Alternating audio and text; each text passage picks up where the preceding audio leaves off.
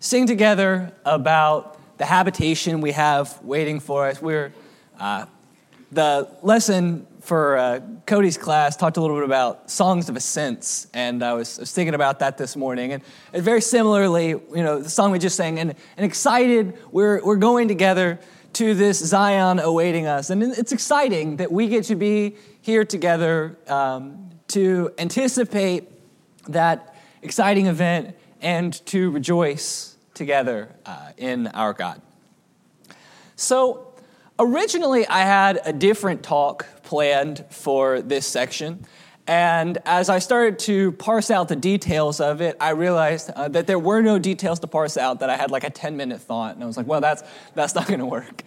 So uh, I I, I came with a backup plan and I was like, ah, I don't know, should I do it? Should I not? I, I like, I couldn't decide. And then uh, I looked at the calendar and I thought, well, if there's one day to talk about sorcery, spiritual power, and exorcism, it's today. So, if you will turn over to Acts, the 19th chapter.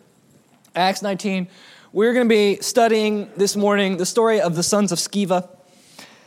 Acts 19, verses 11 through 20.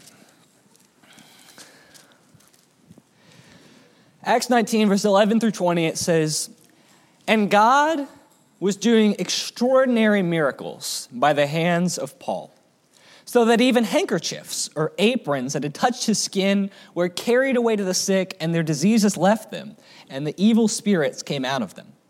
Then some of the itinerant Jewish exorcists undertook to invoke the name of the Lord Jesus over those who had evil spirits, saying, I adjure you by the Jesus whom Paul proclaims.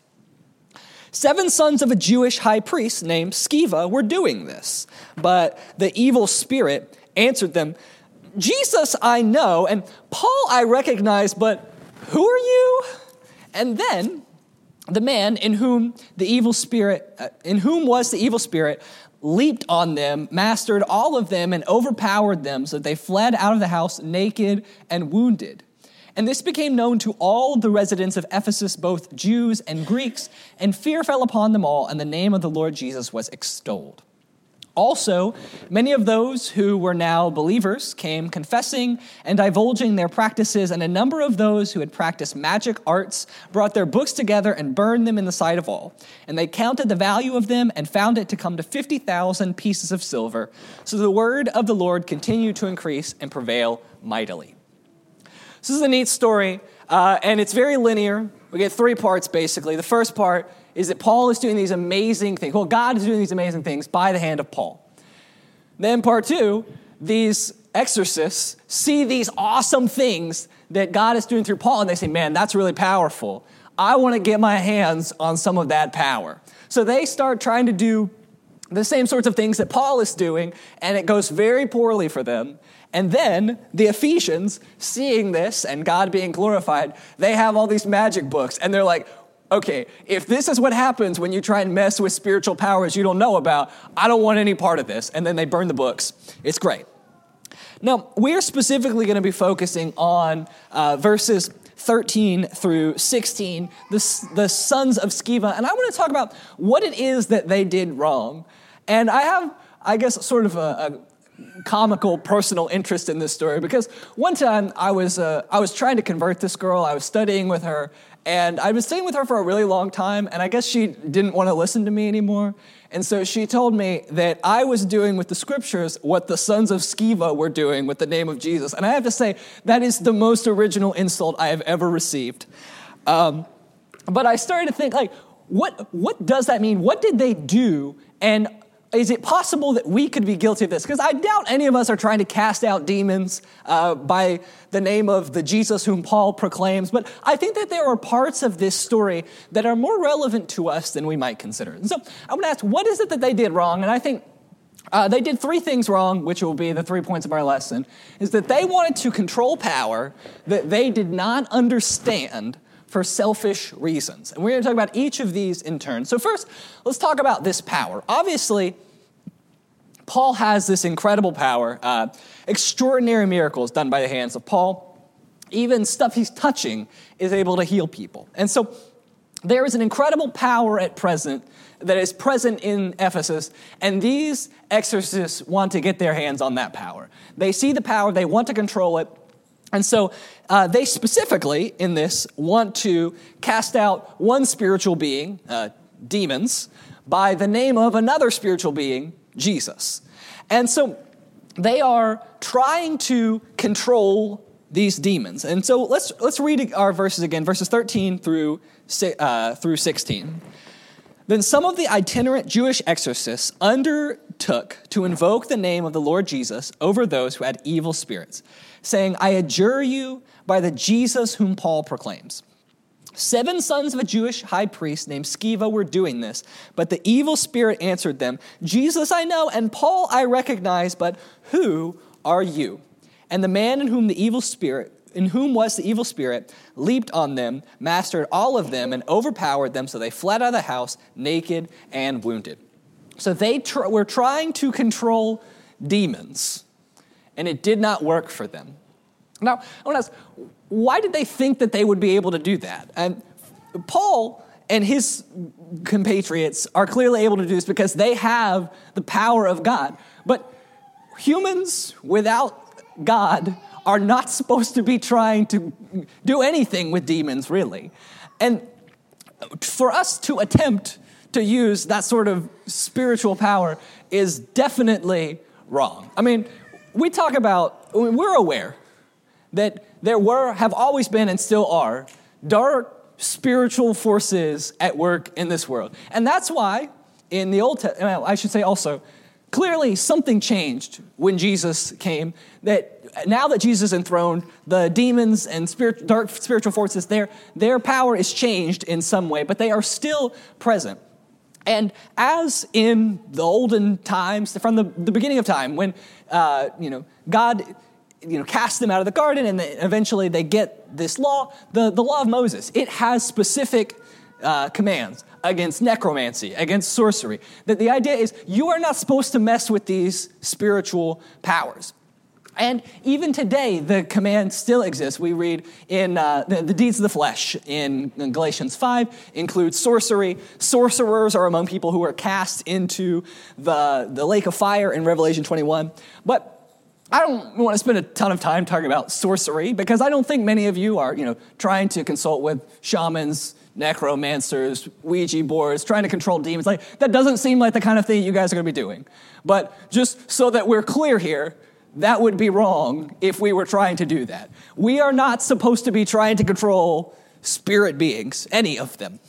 And so the idea that these guys are trying to control these demons, that's that is problematic for them and it, it leads to serious problems. Now, uh, let me just say so that I'm, I'm also clear. I'm not trying to say don't celebrate Halloween. I'm not trying to say, you know, Harry Potter is from the devil. I don't know. If you, if you think that, then that's fine. You can think that. That's not what I'm trying to say here.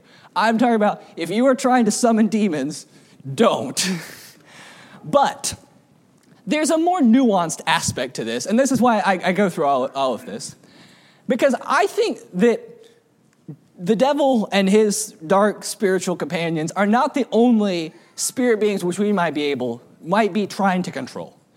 I think there are many times where we try to control our God, where we try and uh, manipulate him in some way. And that's what these guys were trying to do with demons.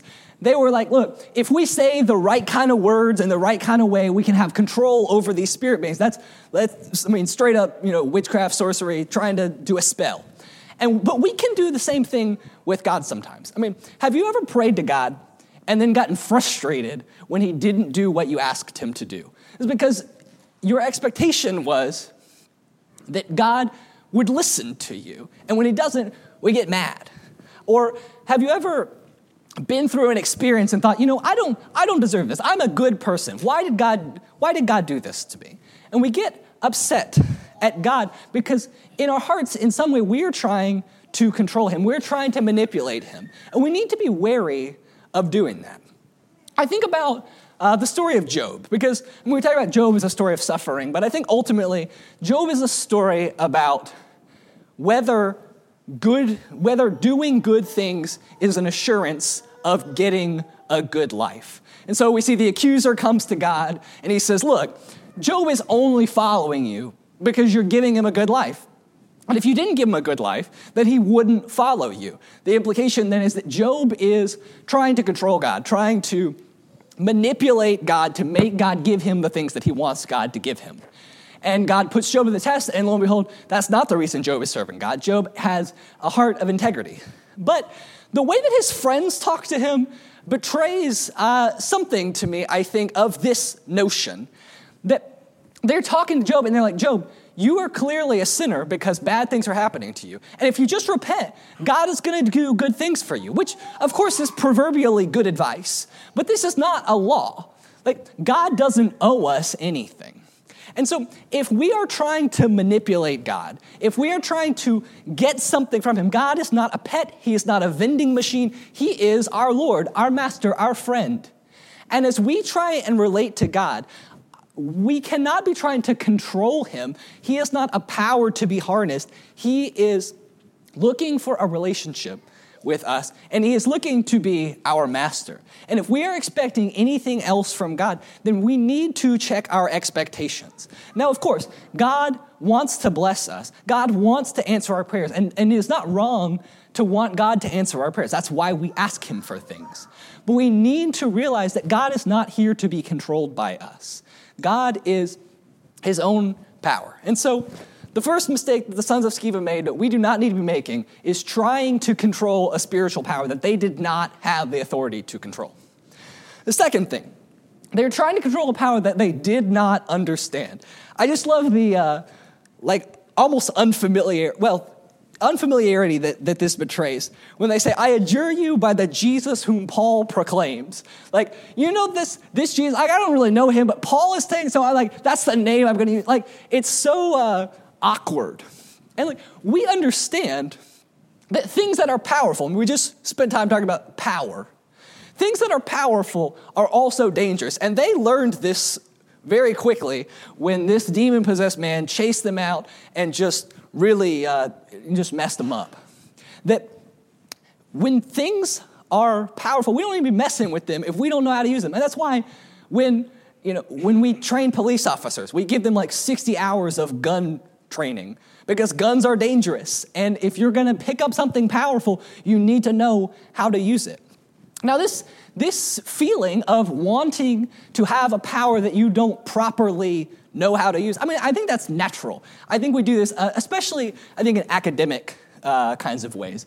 I, uh, I was at a, a lecture at FC where there was a guy who was talking about evangelism. He got really excited about spreading the word, and he says, You know, we got to take the word, we got to pontificate it, we got to bloviate it. And I was like, You don't know what the word bloviate means, do you? Like, it was obvious that he was attempting to, to, to rile us up, to get us excited, to, to use this word, but he didn't know what it meant. And it just, it was kind of silly.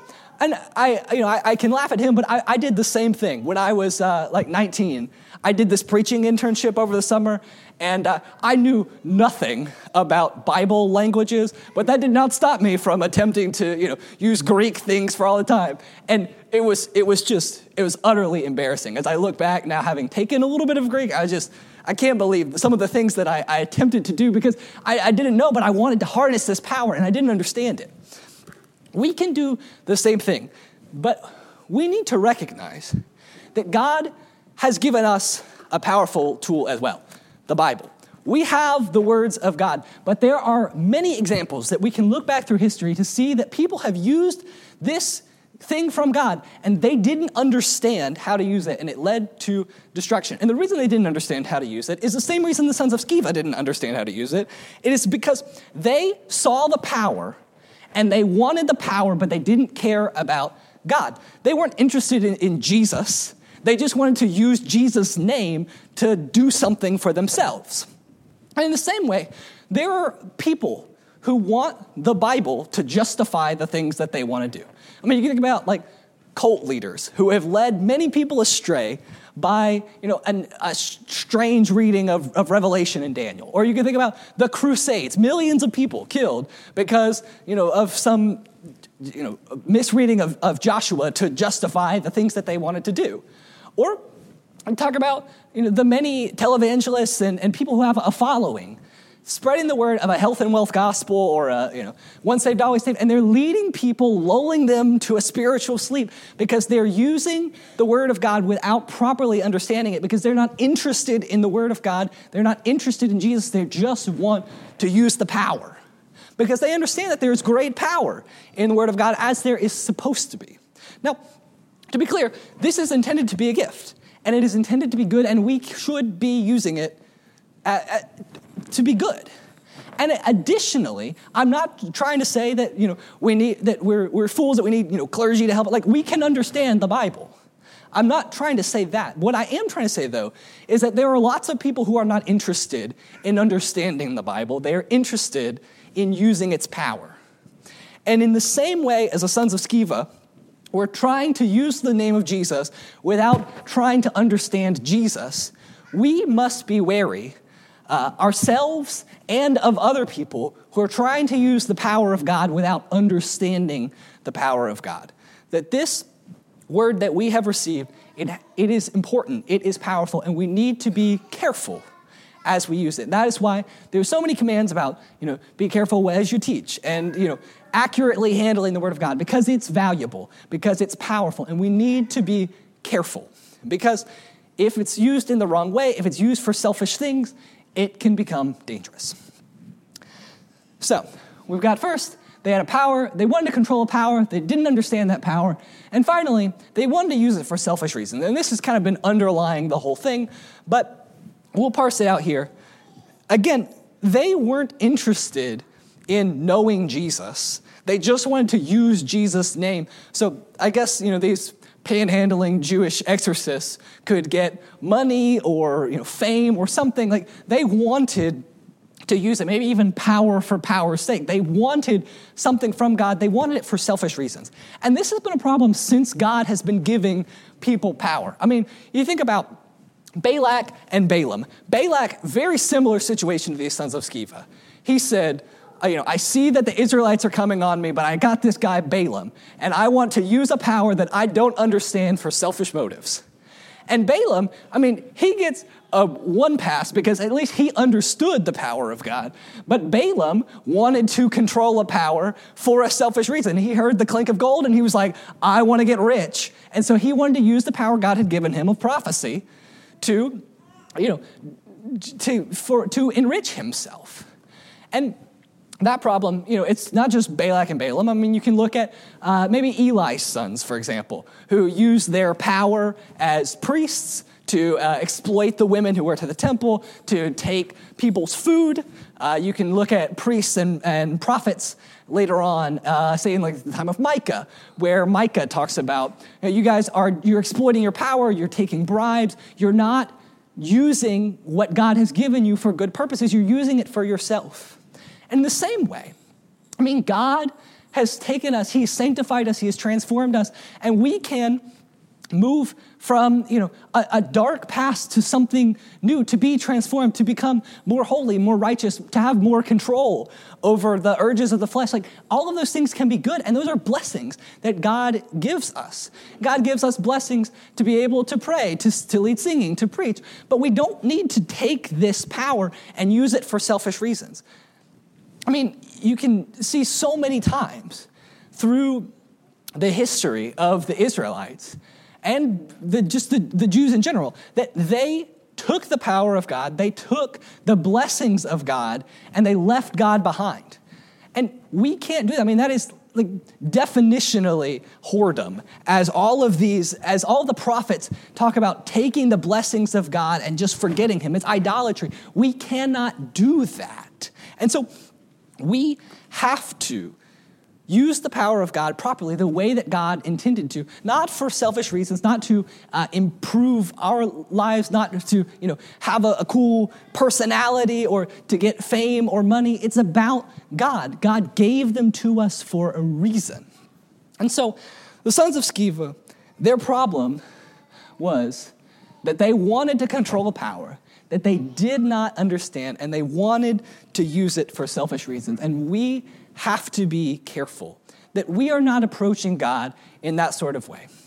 Again, you know, God is not some vending machine, God is not a pet. God is God. our Lord, our Master. And our relationship to him does not need to be one like a sorcerer, that we are trying to control him, that we are trying to exploit him, that we are trying to use his power without understanding or appreciating God himself. Because that's what sorcery is. That's what we need to watch out for, whether it's you know, definitionally you know, sorcery, you know, handling with demons, or similarly, the essence of sorcery, trying to control God, a spirit being, to manipulate him for our, for our desires. That's not what we're about. That's the problem that the sons of Sceva ran into. And so, as we come back to our story, we are reminded God can do amazing things. He was doing amazing miracles, extraordinary miracles, by the hands of Paul. And that power is intoxicating. People are going to look at it and they're going to say, I want that. But when they use it for their own good, when they use it for uh, selfish reason. when we do that, we create problems for ourselves, we sin, we perform idolatry, and we lead to danger for ourselves. How did this story end for the sons of Sceva? But that the man with the spirit leaped on them, mastered them, overpowered them, and they fled out of the house naked. That is what happens when we mess with this power that we don't need to be handling. But the story has a happy ending because, as you can see, the people of Ephesus saw the power of God. They saw what happens when you mess with spirit beings that you don't need to be messing with. And as a result, they divulged their practices. They burned their magic books. They put that aspect of their life behind them. In the same way, as we read this story, as we understand the way we're supposed to interact with God, the blessing of His power, but also the danger of His power, that God wants to bless us, God wants to take care of us, but that He is not there for us to manipulate. When we begin to understand God properly, it can remind us how we are supposed to interact with God and can remind us to be wary not to do what the sons of Sceva did. And so, if you find yourself looking at your life and you're saying, Look, I've been trying to manipulate God, I've been trying to control Him to make Him do my own will, I've been trying to use God's power selfishly, then do what these Ephesians did. Put that behind you, burn your magic books, divulge your practices, and come to the Lord so that the word of the Lord can continue to increase and prevail mightily. Thank you so much. I know it's early, but we'll be dismissed to class now, and thank you so much.